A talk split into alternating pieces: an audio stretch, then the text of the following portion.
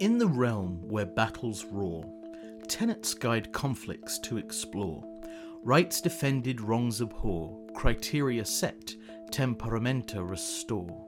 What theory shapes conflict to be more?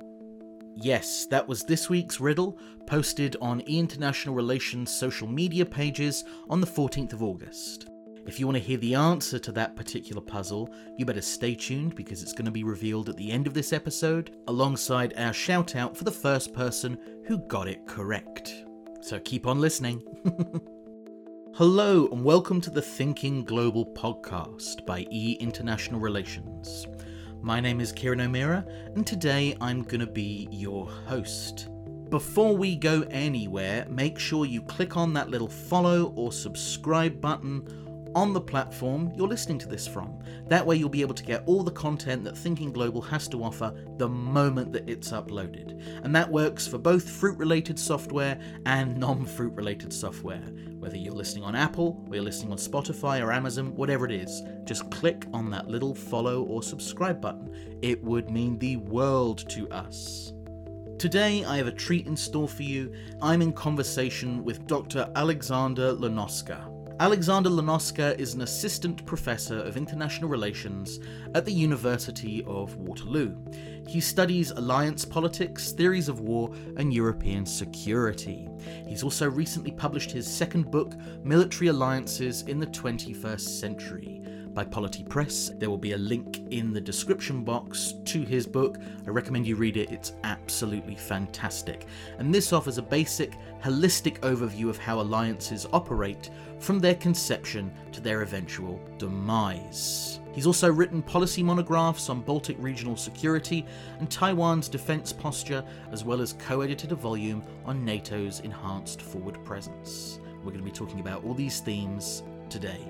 As I say, don't forget to like, share, subscribe, and follow. And remember that Thinking Global is part of E International Relations, the world's leading open access website for students and scholars of international relations. So go and check out the website at e-ir.info if you haven't been there before. Okay, let's get cracking. Alexander Lanoszka, thank you ever so much for coming on the podcast. It's great to have you with us. Thank you very much for having me. To begin, I'd like to talk about your work on military alliances and your book on military alliances in the 21st century. How should we conceptualize the very notion of military alliances? That's a very important question that's helpful for establishing the baseline and for understanding exactly what we mean here. So, in my own work, particularly in my book, Military Alliances in the 21st Century, I define military alliances as those written down arrangements that comprise two or more sovereign states and are intended primarily to help those states coordinate their defense and foreign policies, typically around a shared security concern or threat. So, examples obviously will include the North Atlantic Treaty Organization, NATO for short, but as well as the Collective Security Treaty Organization that Russia leads in um, much of Eurasia, as well as the US South Korea um, alliance, the US Japan alliance, and so forth. Now, I should note that my own definition of alliances is not necessarily universally shared. It stands apart from how other scholars in the field of international relations have defined alliances. I have many colleagues who would disagree with me over my insistence that there ought to be a commitment written down by way of a treaty for that relationship to qualify as an alliance. However, I do think that this particular element is important. Absent any treaty commitment, it's really hard to tell uh, what a political alignment must be for it to qualify as an alignment as an alliance. And I don't think this controversy is simply an academic one. For instance, China and Russia do not have any such treaty commitment to one another, yet that still does not stop some observers from calling their partnership as an alliance. Now, those countries do describe their partnership as, at least rhetorically, uh, one without limits. But for my purposes, that is not an alliance. And the fact that they have refrained from making a treaty commitment to one another actually says something about their partnership and how that partnership of theirs actually does have significant limits even when they appear to be cooperating on a range of issues. Hmm, okay. On a follow up question to that, one of the particular things I find salient in your book on military alliances is that part of your conceptualization of military alliances is an ontology by written agreement to commonality. So, would you say for you that written agreement is absolutely essential to conceptualizing or indeed understanding something as a military alliance? I think so. A written agreement is one that is generally public, and so it is known to the citizens of the signatory countries, but also to the adversaries. As such, the written treaty has signaling value to both those domestic and foreign audiences. That would in turn strengthen the security commitment, in part because it entails or puts at stake the reputation of the signatories involved. Indeed, having a treaty shepherded through domestic legislative bodies is hard work. And so, if a country decides to do so with a particular commitment, it demonstrates its seriousness. It's putting its money where its mouth is. And so, when countries shy away from these sorts of written commitments, they demonstrate that, in fact, there's actually a lot of daylight between themselves as regards to security issues that plausibly would have some uh, sh- shared concern between them.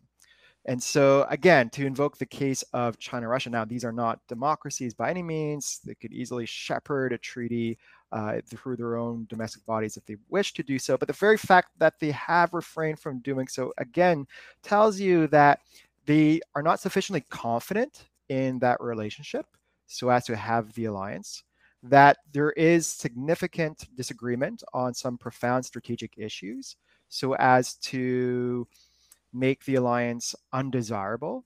They did have an alliance, to be sure. At least Beijing and Moscow had an alliance over the course of the Cold War. It expired in the 1970s, but nevertheless, they did have an alliance. So there is that history there. But the fact that is that they have so far refrained from rekindling that, that alliance precisely because they're sufficiently far apart from each other that they cannot really go about it.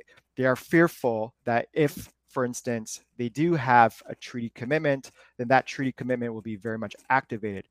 Not least for China, because Russia is engaged in a hot war with Ukraine at the moment. But even Russia might have its own concerns, considering China's um, increasing assertiveness in the South and East China Seas. So both countries have good reason to be suspicious of one another. They don't want to necessarily have a written agreement.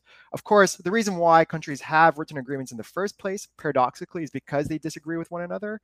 This is something I tease out in my book. But even so, the countries that do end up having a written down treaty alliance tend to agree with each other more than they disagree. But I think in the case of China and Russia, paradoxically, they disagree more than they actually agree. And that's why we don't have a treaty commitment. You want to have a treaty commitment because that will allow you to outline the conditions under which the commitment would be activated. It has that signaling value that I mentioned earlier. It does things that informal alignment does not necessarily convey. Uh, and so you need to have both agreement and disagreement, uh, paradoxically, to have the treaty commitment in the first place. But again, as the example of China and Russia do bear out, there's just way too much disagreement between those two countries. That and that's why we don't see a written down treaty commitment. Okay, so why are multilateral security alliances significant to the international politics of the 21st century? Funny enough, there are really only a handful of multilateral alliances in the world right now. In fact, alliances in general, at least in the way that I describe them and define them, are rare creatures.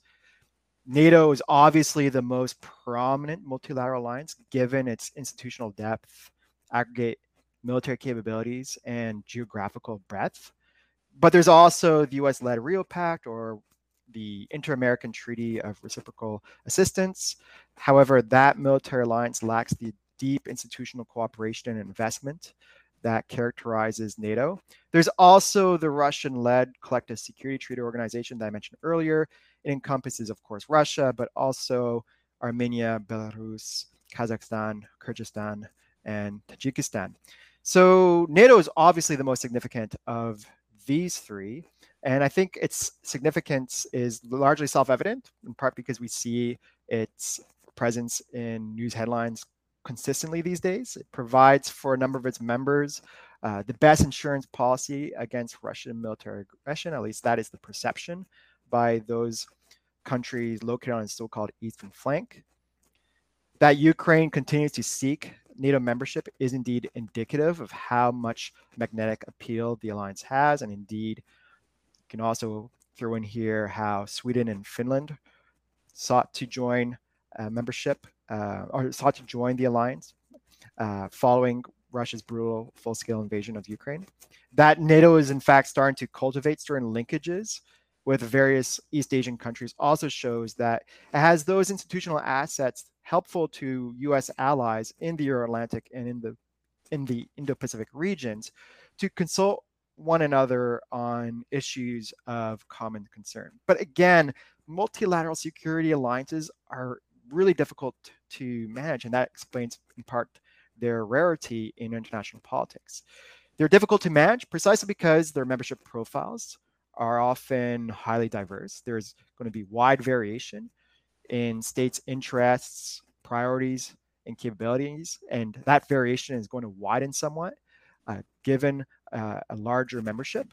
Of course, alliance management difficulties do not grow linearly. It's not like if you have more alliance members, you're going to have more problems. You can consider again the example of the Collective Security Treaty Organization that Russia leads. It has only six members, uh, barring Armenia. They're mostly autocratic and to a degree still attached to their Soviet past. Yet, despite those commonalities, this alliance seems to be experiencing deep dysfunction, especially in the wake of Russia's decision to launch a full scale invasion of Ukraine. You don't really hear about how Russian allies in Central Asia are providing it with military assistance to cope with its own difficulties in Ukraine. And indeed, some of those allies have distanced themselves from various aspects of Russian policy.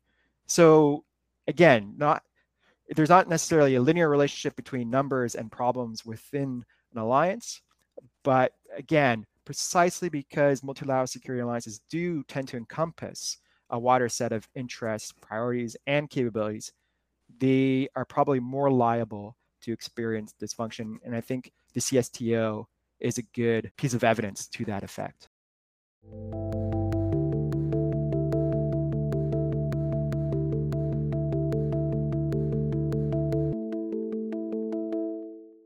And don't forget to keep on listening to hear the answer to the riddle that we gave you at the beginning of this episode. In the realm where battles roar, tenets guide conflicts to explore, rights defended, wrongs abhor, criteria set, temperamenta restore. What theory shapes conflict to be more?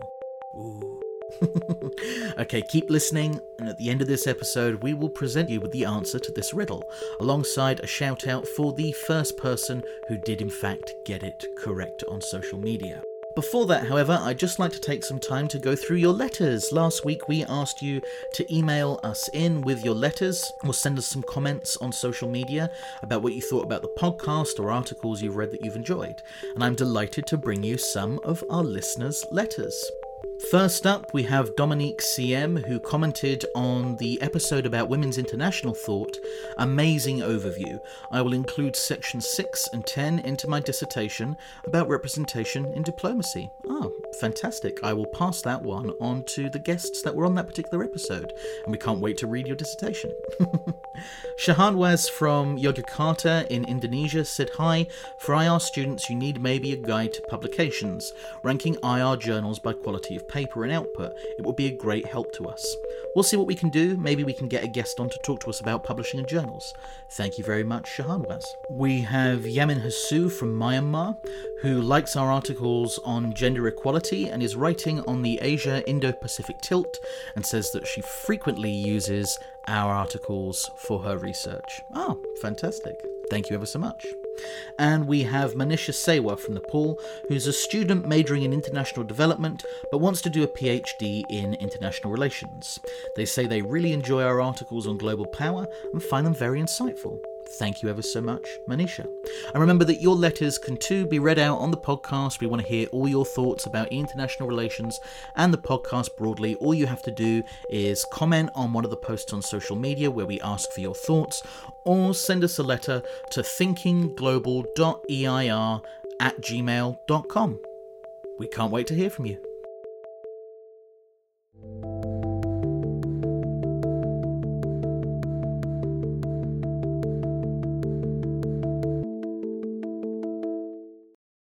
Thank you. So, before we go into greater depth about your work concerning NATO, in what manner do nuclear weapons and nuclear proliferation complicate or adapt the dynamics of contemporary alliances? Well, nuclear weapons are a hugely complicating factor. And one reason why they're so complicating is that at least in the social sciences, we are still grappling with basic questions regarding how nuclear weapons impact politics more generally. So, even without venturing into alliance politics, which is already a very complicated issue on its own right, we are still trying to determine whether nuclear weapons prevent major power wars create incentives for cooperation in international politics. And this is a very lively debate that we have seen the last 10 years as a number of scholars have criticized uh, theories like the theory of the nuclear revolution, holding that um, nuclear weapons ought to eliminate traditional great power politics. And you can argue that we still see traditional great power politics, especially as regards to the management of alliances. Classic issues of alliance management still rear their head, like, for instance, fears of abandonment, the notion that a, a security guarantor like the United States might not necessarily come to the aid of an ally seeking its protection. And to some extent, what we do know about nuclear weapons or extended nuclear deterrence, the promise that a security guarantor gives to a protege that it will use nuclear weapons on the latter's behalf, is that countries that tend to believe in their received security guarantees tend not to make significant moves towards acquiring nuclear weapons. They might have some nagging doubts about whether their guarantor will really truly show up uh, to fight on their behalf if the situation requires it to do so, at least in terms of the alliance treaty. But unfortunately, a lot of our evidence to this effect is drawn from the Cold War when norms about nuclear weapons were only starting to develop uh, to what they are now. And so we do have some evidence to this effect about how robust extended nuclear deterrence might deter nuclear proliferation on the part of allies. But with respect to those countries that have taken steps to acquire nuclear weapons, and there is evidence that they have done so, or at least a number of allies have done so when they perceive that their received security guarantees have crumbled in quality, there is evidence that becomes very hard to restrain those allies. They're hard to restrain because countries that venture on this path towards nuclearization are highly resolved and accept that their costs um, to uh, these sorts of activities. And as such, there's a premium on having sufficiently strong alliances that would deter potential proliferation uh, from various members of the alliance. So that is one way in which nuclear weapons might complicate or adapt the dynamics of contemporary alliances. In the book, I also mention how nuclear weapons have these cross-cutting incentives on country states, um, on countries' military expenditures. If you truly believe in nuclear deterrence, being operative vis-a-vis an adversary like the Soviet Union during the Cold War or the Russian Federation nowadays, then you might not necessarily think too highly of the need to acquire large numbers of conventional military forces. And as such, that's going to have a dampening effect on your willingness to spend. Some might even argue if you spend a lot on conventional military forces, as what NATO is getting its allies to do, then you might actually undercut nuclear deterrence because you might show a higher willingness to engage in great power conflict, even war. And so uh, that might, in fact, undermine collective uh, defense and security. So that has some perverse consequences for the defense budgets that countries might have. That's not to say that there's no good reason to spend com- on conventional military forces, um, irrespective of beliefs about the nuclear balance, but it also presents yet another vector um, by which nuclear weapons could complicate uh, alliance management more generally. You wrote an article which was published in 2020 called Thank Goodness for NATO Enlargement. So, why should we say thank goodness for NATO enlargement? Yes, uh, thank you for the question. Indeed, for those listeners who are in the dark, I wrote an article and a follow up book chapter for a collection of essays edited by James Goldgeier and Joshua Shifrinson on the causes and effects management. The collections that they have now um, edited are really good for anyone interested on these issues about NATO, NATO enlargement, and or alliance politics more generally, precisely because they incorporate a wide set of views, many of which are incompatible, as a matter of fact, uh, on the legacies of NATO enlargement. So I, I think um, listeners should look out for it. My own contribution to those collections is a piece of work titled uh, Thank Goodness for NATO Enlargement, which is an unbiased way, dare I say, of conveying the basic argument. So the way I proceed in that particular um, piece is to back up a little bit and stay away from more present debates that scholars have. So most international relations scholars tend to take the view that NATO enlargement has been beneficial to international security. Yet there does exist a small but very vocal minority of scholars, including some very prominent names, who have taken the very opposite view that NATO enlargement has been uh, harmful to international security. And scholars uh, who are the most prominently associated with this school of thought are those like John Mearsheimer, Stephen Walt, and Barry Posen. I don't think this agreement or disagreement, pardon me, will ever be bridged. I think people just have to agree to disagree. What I try to do in my essay is to, in fact, go back to arguments made in the 1990s about how the post Cold War security situation in Europe will develop and also how NATO enlargement would be detrimental to the European security situation more generally. And so, thankfully for me, those scholars critical of NATO enlargement today were, in fact, very pessimistic about Europe's own chances in the early 1990s. And so, they, in fact, wrote a number of articles that flesh out why they think Europe was headed uh, to a period, heading into a period of much instability and warfare. And some of these scholars envision the continent as being racked by significant ethnic conflict, not just within the former Soviet Union and the former Yugoslavia. Those were already zones of ethnic conflict to varying degrees. They also thought that relations between Hungary and Romania, for example, would be one flashpoint, Lithuania and Poland perhaps being another, that there will be a massive security vacuum in Europe, and Russia would in fact be revanchist. Funny enough, the only prediction that turned out to be true from this body of work is that Russia did turn out to be revanchist. And so I'd argue that thankfully, NATO enlargement took place, notwithstanding the criticisms that those pessimists had argued later in the 1990s, because that enlargement was useful, arguably, to contain Russian revanchism, albeit at the expense of what Ukraine has to endure to this day. So, what I do in the paper is to argue that NATO, if nothing else, has provided a useful hedge against the worst fears of those scholars who are now critical of NATO enlargement. In fact, things are bad in Europe, and I definitely do not want to make light of Europe's security situation. But again, if we measure the situation now relative to what was expected of Europe in the early to mid 1990s. Not without justification. I think Europe has actually done very well for itself.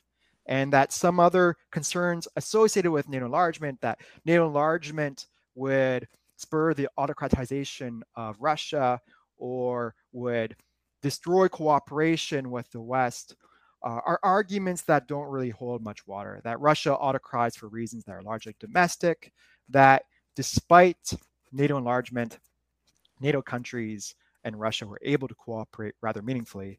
And we see that especially with respect to how European countries increase their dependency on Russian energy, that they double down on doing so after 2014, even um, despite the annexation of Crimea, that Russia may not necessarily have been involved in NATO, but did take part in military exercises with NATO, that Russia took part in a number of international events. In fact, it hosted key events like Formula One races, the Olympic Games, uh, and that Russia did receive number, uh, large numbers of aid uh, from uh, Western sources throughout the 1990s. Uh, things that argue, uh, those who argue against NATO enlargement tend to overlook, if not ignore altogether. Thank you for answering that, and it really is a fantastic article. So if you haven't had a read, go check it out. Staying with the theme on NATO, with Sweden and Finland joining NATO, how has the contemporary alliance system, if we can use such a term, adapted as a result of the Russo Ukrainian war? Well, the most immediate effect of the war uh, was indeed the accession of Finland and the eventual accession of Sweden into NATO. I say eventual because as of recording, it is still pending, unfortunately. Their inclusion in NATO is of benefit. It will help render defense cooperation in the Baltic Sea more efficient and more effective. Prior to 2022, there was always some doubt as to how to go about defense planning in the Baltic region um, despite Finland and Sweden being there but not being part of the alliance. Uh, now that debate is closed. Um, it's also a big deal that they have joined precisely because Sweden historically has long adopted a neutral status. Finland, for its part, has had a defense posture aimed at self sufficiency and autonomy. That all said, um, I would like to point readers to or listeners to another paper of mine that I've co-written with uh, Katherine, Katherine Elgin of the Center for Strategic and Budgetary Assessments in Washington, D.C., uh, published in Texas National Security Review, whereby we argue about how Sweden and Finland are in fact unique cases as regards to alliance politics, precisely because they had already expanded their defense cooperation with NATO or a subset of NATO members since the end of the Cold War in a way that is so robust as to exceed even the defense cooperation that we see in some existing military alliances like China and North Korea. When was the last time, for example, you've heard of China and North Korea conducting military exercises? You haven't, because they haven't. And Sweden and Finland have, in fact, taken part in Article 5 military exercises with NATO um, prior to 2022. So Sweden was officially neutral, but in a way on our side, so to speak. Finland and Sweden have joined various security formats that involved several NATO members. They have participated in NATO missions like Afghanistan. They have bought more and more equipment from NATO countries. Finland, prior to its decision to join NATO, or even prior to Russia's full scale invasion of Ukraine, and announced uh, its uh, decision to purchase large numbers of F 35 aircraft from the United States. So, on a technical level, the change is not actually as significant as some might think. It is certainly significant, but maybe more for idealistic reasons than for substantive military and technical reasons. That being said, the Russo Ukrainian war has fractured, ironically, the collective security treaty organization that Russia leads.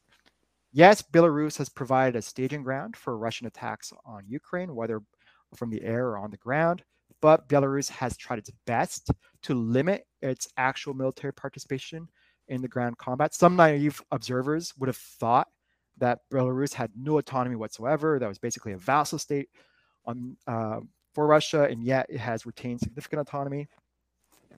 Everyone else within the alliance has been very lukewarm. As I've said already, Kazakhstan has distanced itself from the revanchism of Russia. There does not seem to be any signs that Russia and China are upgrading their security relationship to that of a military alliance. There have been some books with footnotes indicating that there is some secret clauses that might be indicative of an alliance partnership. However, the paper trail is extremely thin, and I would treat such assertions with caution. It is true that Xi Jinping, a Russophile himself, as my friend and colleague uh, Joseph Torigian has pointed out in his own work, but China still has towed a very careful line since February 2022. Yes, its propaganda is pro Russian, but it has refrained from giving significant military aid, at least to the best of our knowledge, has respected in general the sanctioning efforts led by the United States and its allies and partners.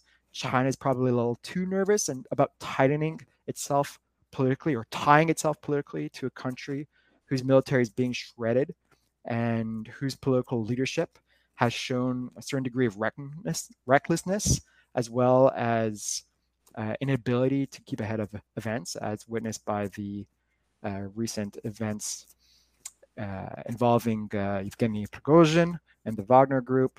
So, I suppose to answer your question in, in brief, the effect of the war has been to tighten the Western alliance, to fragment further uh, the CSTO, which was never really strong to begin with, notwithstanding its l- very limited intervention in Kazakhstan in early 2022, and has probably prevented a tightening of the security relationship between China and Russia, at least to the level of the military alliance, uh, as I have defined the term earlier in this conversation.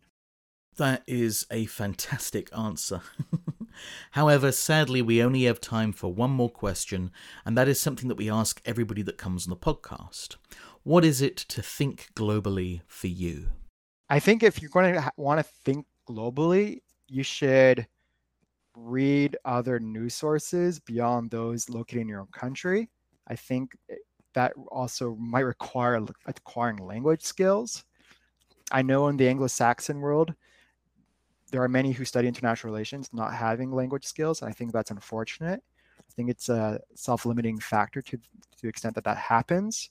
So if you want to think globally, you cannot rely on paradigms, international relations theories, and so forth. They may be useful for categorizing certain phenomena that we observe in international politics, but to really get the meat of international politics, you do have to immerse yourself in other societies, cultural milieus, and political contexts that are outside of your own natural point of origin or your own uh, residency. Uh, it does require you to get out of your comfort zone. And I think thinking globally requires some discomfort as such. I'm not saying it's discomfort to the, that rises to the level of anything physically painful, but it might certainly um, mean that you have to be vulnerable to mispronouncing words, to slurring your speech in uh, a clumsy way of trying to get the pronunciation right, to fumble through a dictionary, to just make mistakes in general. I think those are all very important to do if you want to really truly arrive at a comprehensive understanding of the world. And by the way, you'll never really actually achieve that because the world's an extremely complicated place with innumerable moving parts and many interpretive differences about some of the key things that we hold dear. So, some humility is also uh, necessary. Alexander Lanoszka, thank you ever so much for coming on the podcast. I could chat to you all day, but our time's up. Thank you ever so much for coming on. It's been a pleasure. It was a real delight to have this conversation. Thank you so much again for inviting me and for uh, bringing me on board this podcast. I really appreciate it. Wow. that was really interesting. And I just realized that wow sounded like Owen Wilson. Wow. That's my really bad Owen Wilson impression. anyway, I thought that was really, really, really interesting. I thought that was really, really, really thought provoking, especially those initial answers on how we conceptualize military alliances and his discourse surrounding written agreement as really important part of that conceptualization. Not least his discussion of NATO, so, thank you ever so much for listening to this week's podcast. We're going to get to the answer of that riddle soon enough. But before that, at Thinking Global, we are part of the International Relations, the world's leading open access website for students and scholars of international relations. If you haven't been to international relations before, go check it out at e-ir.info. There you'll be able to find just tons and tons of content on international relations. It really is the global hub of IR, if I may say so myself. There's just loads of free books. Who doesn't love a free book? Articles, interviews, features, book reviews, so, so much to get your teeth stuck into. You can click on the little link in the description box. Also, please, please, please click on that little subscribe or follow button. That way, you'll be able to get all of our content. Bing!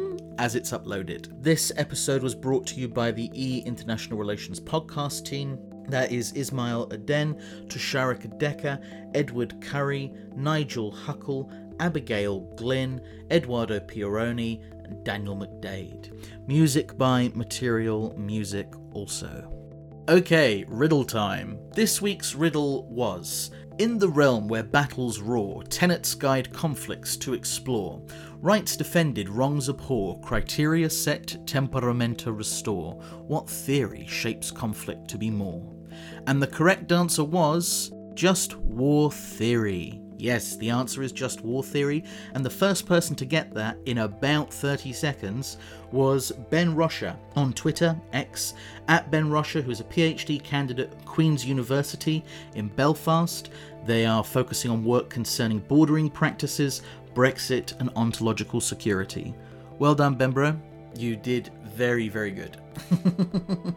the next riddle for next week's episode will be going out on the 21st of August 2023. Well done if you got this week's one right, and keep your eyes peeled on the E International Relations social media feed for next week's riddle. So I guess there's only one last thing left to say. Thank you very much. I've been Kieran O'Meara, and together we've been Thinking Global. See you next week.